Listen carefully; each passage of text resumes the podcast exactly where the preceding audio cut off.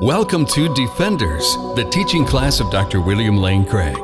Today, the Doctrine of Christ, Part 18. For more information and resources from Dr. Craig, go to reasonablefaith.org. We've completed our survey of the biblical data concerning uh, Christ's atonement, as well as a brief uh, synopsis of certain great figures in the history of the church with respect to their thinking on the atonement.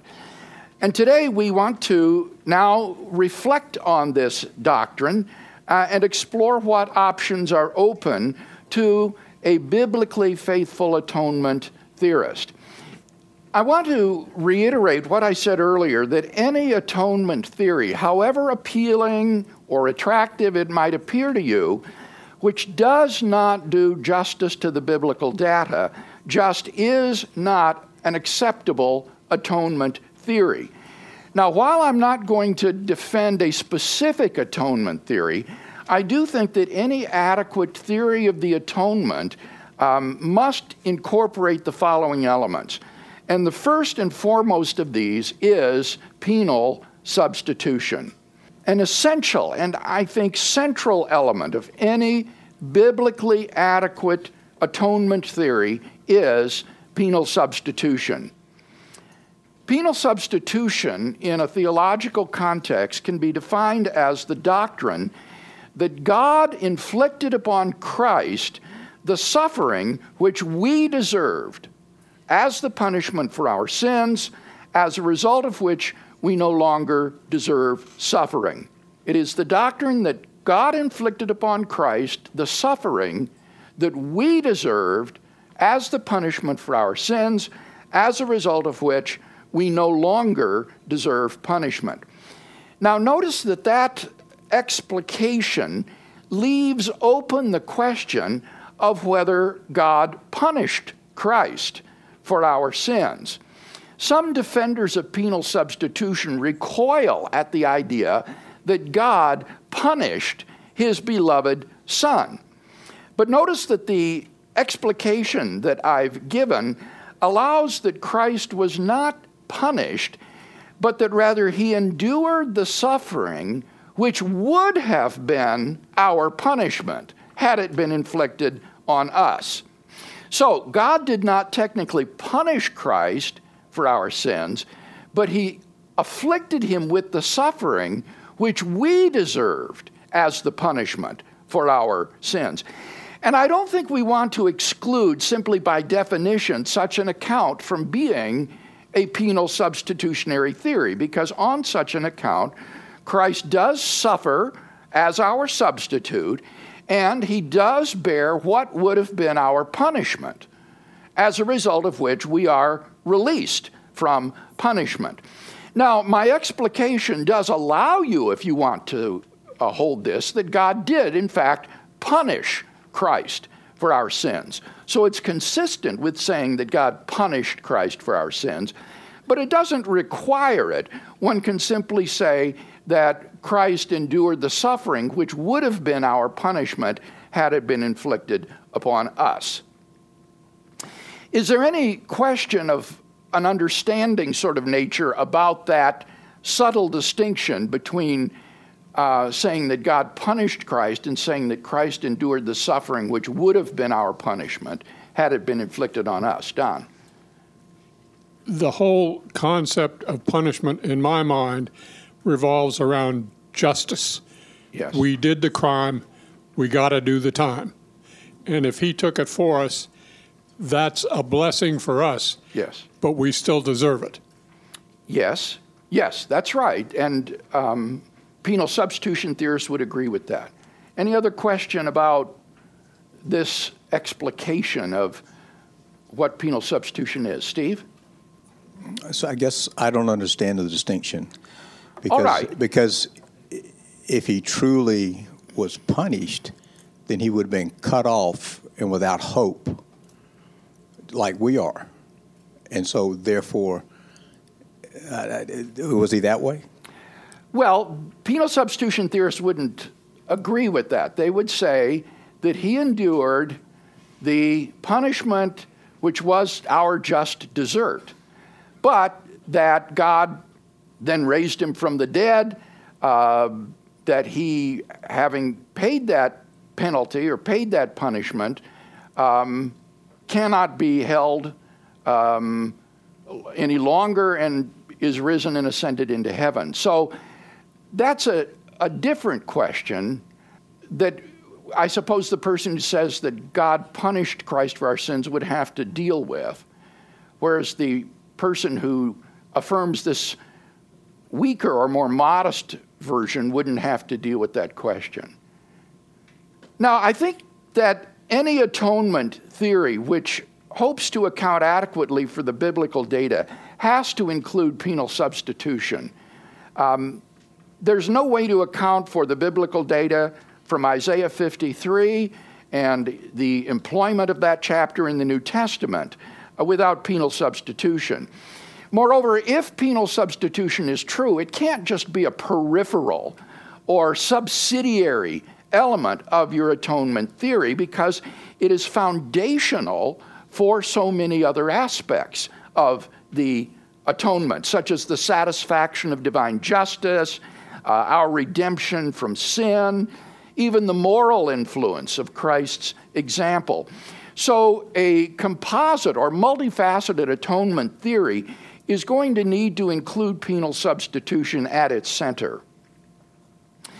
Since the time of Socinus, however, the doctrine of penal substitution has faced formidable and some would say insuperable philosophical challenges. Now, in discussing these challenges, my aim is not to provide a single solution to them. I want to explore with you various options which are open to the Christian thinker. And a discussion of these challenges is going to take us into very lively debates in the philosophy of law, uh, particularly with respect to the theory of punishment. We're going to be looking at philosophy of law with respect to the theory of punishment. Unfortunately, most theologians today, and uh, in fact, most Christian philosophers, have very little familiarity with this field of philosophy and with these debates. The doctrine of penal substitution is almost invariably dismissed by its critics today with a single paragraph or maybe even a single sentence to the effect that it would be unjust of God to punish an innocent person for somebody else's sins.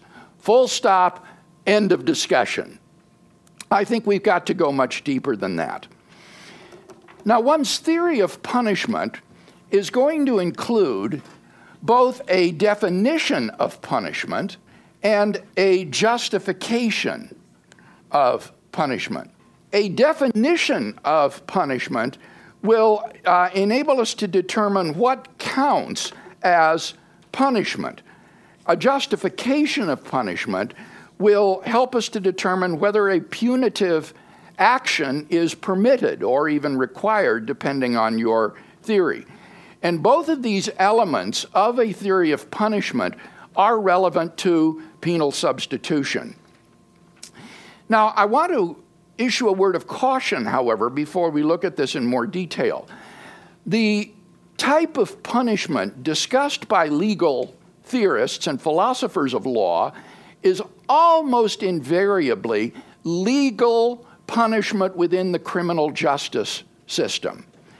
And while this can be very analogous to divine justice, human systems of justice also have features which are significantly disanalogous to divine justice.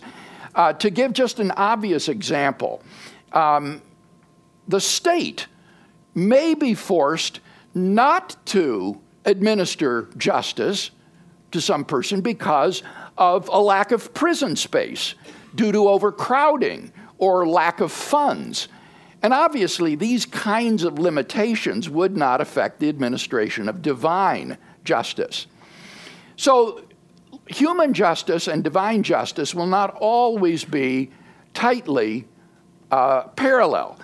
Nevertheless, legal theorists and philosophers of law have poured an enormous amount of thought into the theory of punishment. And so I think there is a great deal to be learned from them. But we always need to keep in mind that their theories of punishment are not directly transferable to all forms of punishment, uh, especially divine punishment. So, we want to begin by talking then about the definition of punishment. Punishment involves, first of all, harsh treatment uh, of someone, as is obvious from typical cases of punishment. But harsh treatment is not sufficient for something to be punishment, however, as even Socinus recognized God could afflict a person with suffering, and that wouldn't necessarily be punishment on that person. So, what transforms harsh treatment into punishment?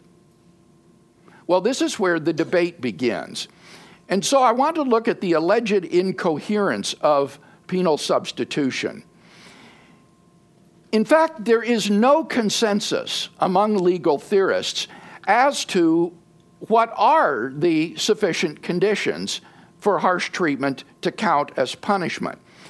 But I want to consider some of the necessary conditions uh, for punishment according to a standard philosophical encyclopedia.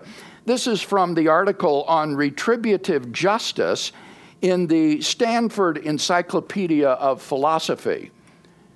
The Stanford Encyclopedia of Philosophy, the article Retributive Justice. This is what the author says For an act to count as punishment, it must have four elements. And so here are four necessary conditions for an act to be punishment. First, it must impose some sort of cost or hardship on the person being punished. That's the harsh treatment. Second, the punisher must do so intentionally, not as an accident or a side effect of pursuing some other end. If you were to uh, accidentally run over somebody in your car, you would treat him harshly, but that wouldn't be punishment. Thirdly, the hardship or loss must be imposed in response to what is believed to be a wrongful act or omission. The person uh, has done something wrong or omitted some action that he ought to have done, and therefore the hardship is being imposed in response to this wrongful act or omission. And finally, number four, the hardship or loss must be imposed, at least in part, as a way of sending a message of condemnation or censure for what is believed to be a wrongful act or omission. So there's a sort of stigma attached to punishment that carries a connotation of condemnation or censure for this uh, wrongful act or omission. Now, this is a version of what is called an expressivist theory of punishment, an expressivist theory of punishment. This has been made uh, popular by the legal theorist Joel Feinberg. According to this theory of punishment, harsh treatment imposed upon someone must express condemnation or censure in order to count as punishment. That's why it's called expressivism. This harsh treatment is an expression of condemnation or censure. And some critics of penal substitution have claimed that given an expressivist theory of punishment, God could not have punished Christ for our sins. God could not condemn or censure Christ because Christ was sinless since he was utterly innocent, had done nothing wrong, he could not be condemned or censured by God. Now, notice that the objection here is not that it would be immoral or unjust for God to punish Christ uh, for other people's wrongs. No, the objection is that any harsh treatment that God might impose upon Christ, any suffering that he might afflict him with, would not count as punishment because it wouldn't express condemnation or censure. Now, before we look at responses to this objection, let me ask if there's any question of a comprehension nature about the objection. We're not looking here for your critical responses, but just questions of comprehension. Yes? So I'm confused. The condemnation is of the act? Ah, this is a very good question. You're, you're really thinking. I, I, I, I admire your, your subtlety. Let me read again that fourth condition from the article on retributive justice. The hardship or loss must be imposed, at least in part, as a way of sending a message of condemnation or censure for what is believed to be a wrongful act or omission. That definition did not say that the condemnation or censure had to be directed toward the person punished. And we're going to pick up on that omission or that, that uh, lacuna uh, in our response. You're, you're quite right in noticing that, that expressivism, as it is typically stated, as I've always seen it stated, in fact, I've never seen an exception to this, it never says that the condemnation or censure needs to be directed toward the person punished. But we'll say more about that later. Good question. Anybody else? Comprehension type question. Yes, Brad? Is, is there anything in the objective of punishment that would lead us to understand better its definition? Is it is the objective to rehabilitate someone, ah. or is the objective to keep others from doing it? Okay, I, mean, I, I wasn't going to go into that, Brad, but you are quite right in drawing our attention to that. Your theory of punishment is going to derive from your theory of justice what you think punishment is for will be based upon your theories of justice. And there are typically two broad competing theories of justice. One is called retributivism, and the other is called consequentialism. Retributivism and consequentialism. Retributivism says that justice um, gives the offender what he deserves. Punishment is the just desert of the guilty. The guilty deserve punishment. And that is the justification for punishment. It is giving the offender what he has earned. He deserves to be punished. Consequentialism says that the reason you punish the offender is for the benefits or consequences that can ensue from punishment. For example, to sequester dangerous criminals from society where they can't harm people, you, you lock them away. Or the reformation of the criminal to help him to become a better person and turn over a new leaf. You punish him for his personal reformation. Or a third consequence could be for deterrence. When people see how these criminals are punished, this will hopefully deter them from committing similar crimes. So you can see that consequentialism is very different from retributivism with regard to justice and your theory of punishment. Now, during the first half or three quarters of the 20th century, the dominant view among legal theorists, as a result of the influence of psychologists and social scientists, was consequentialism. And it was a disaster for our prison system. Um, in fact, d- deterrence doesn't work. It doesn't reform the criminal to lock them away in prison. Very often they, they become worse. Uh, the whole idea of consequentialism has been exposed as um, uh, really fraudulent. In fact, it resulted in terrible abuses. One um, writer that I read pointed out that as a result of this theory, women received longer prison sentences than men for the same crimes. And the rationale was that women were thought to be more reformable than men. And therefore, you punish them more because the purpose is to reform them and help them to become better. And so, as a result, women were given more severe prison sentences than men out of this misplaced motivation of trying to help them reform.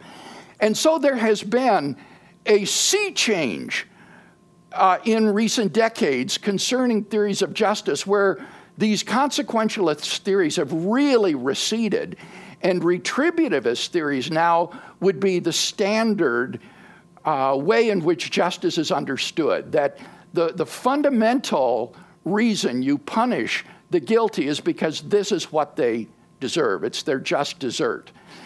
Now, this is a very welcome development, I think, for the Christian theist because it seems very clear to me, at least, that biblically speaking, God's justice is retributive.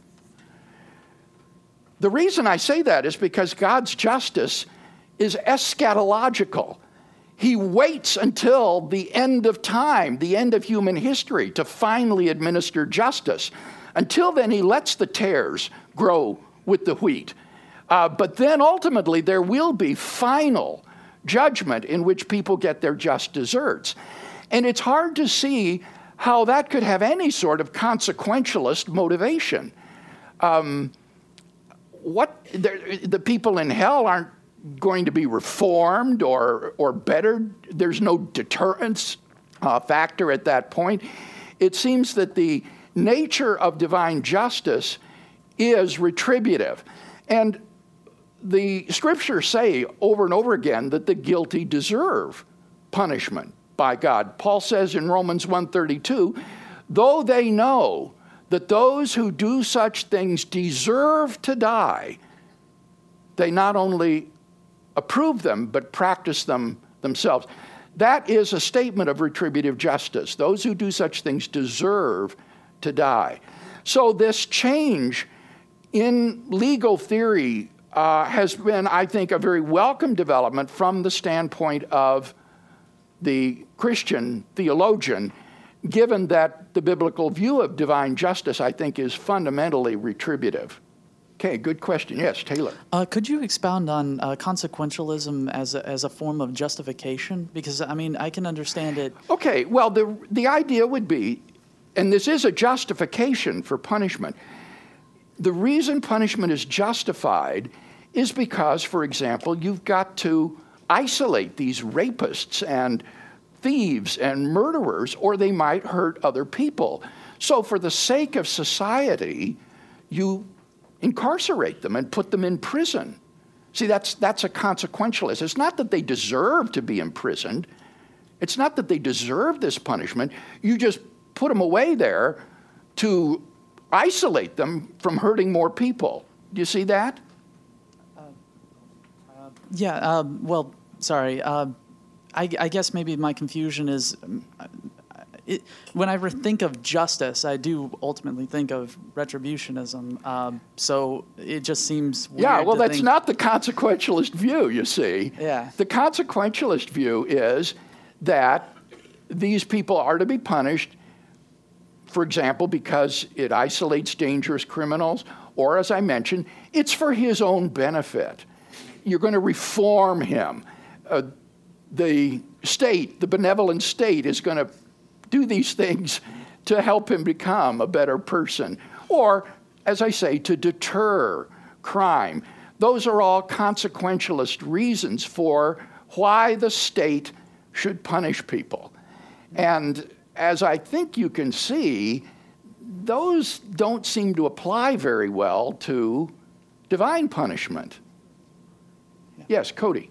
Yeah, it's interesting you mentioned that because I was thinking too about how I've been. I hear a lot of atheists lately, like they will actually object to the doctrine of hell and substitutionary atonement by attacking retributive justice because they ah. tend to be very consequentialist in their thinking about punishment and mm-hmm. everything. And so, because you know, one statement I hear them say things is like, "Well, in hell, you know, it's like you don't come out a better person in hell, so it just seems pointless. Like God's just, you know, ah. it's that consequentialist motivation, right? Exactly. That's very good, Cody. You, you are seeing the assumption that underlies the uh, objection. You don't come out of hell any better, so what's the point of punishing? Exactly. Uh, they clearly have absorbed this consequentialist view that was dominant until around the 1970s or so. I guess I'm just ignorant. I, I always kind of assumed it was still dominant, but I guess I'm wrong on No, that. read the article on retributive justice in the Stanford Encyclopedia of Philosophy. This is an online resource that anyone can read, and it explains the sea change that has taken place, not just a renaissance of retributive theories of justice, but a simultaneous waning of these consequentialist theories partly for theoretical reasons, that the, the philosophical objections to consequentialism were thought to be pretty substantive, but then also because, as I say, of these practical and social consequences that showed that this theory of justice was not working in our prison system and had terrible effects. Um, and so, for those two reasons, this consequentialism is very much in retreat today. Let's see, let's take Bobby's question. Hey, Dr. Craig. Um, a minute ago, when you mentioned God's justice being eschatological, Yes. I, I wanted to clarify that doesn't mean that it's exclusively eschatological, correct? Because That's certainly correct. he's he's administered justice. He does. For example, he judged Israel Right. by having Babylon come in Absolutely. and destroy Israel and carry them into exile. Right. So clearly, God's retributive justice is exercised in history. But ultimately, as I say, remember the parable of the wheat and the tares. Uh, Jesus says in the parable, don't go out and try to pull up all the weeds, because if you do, a lot of wheat is going to be damaged. In other words, a lot of innocent people are going to be hurt. Wait until the harvest, and then you'll separate the wheat from the tares.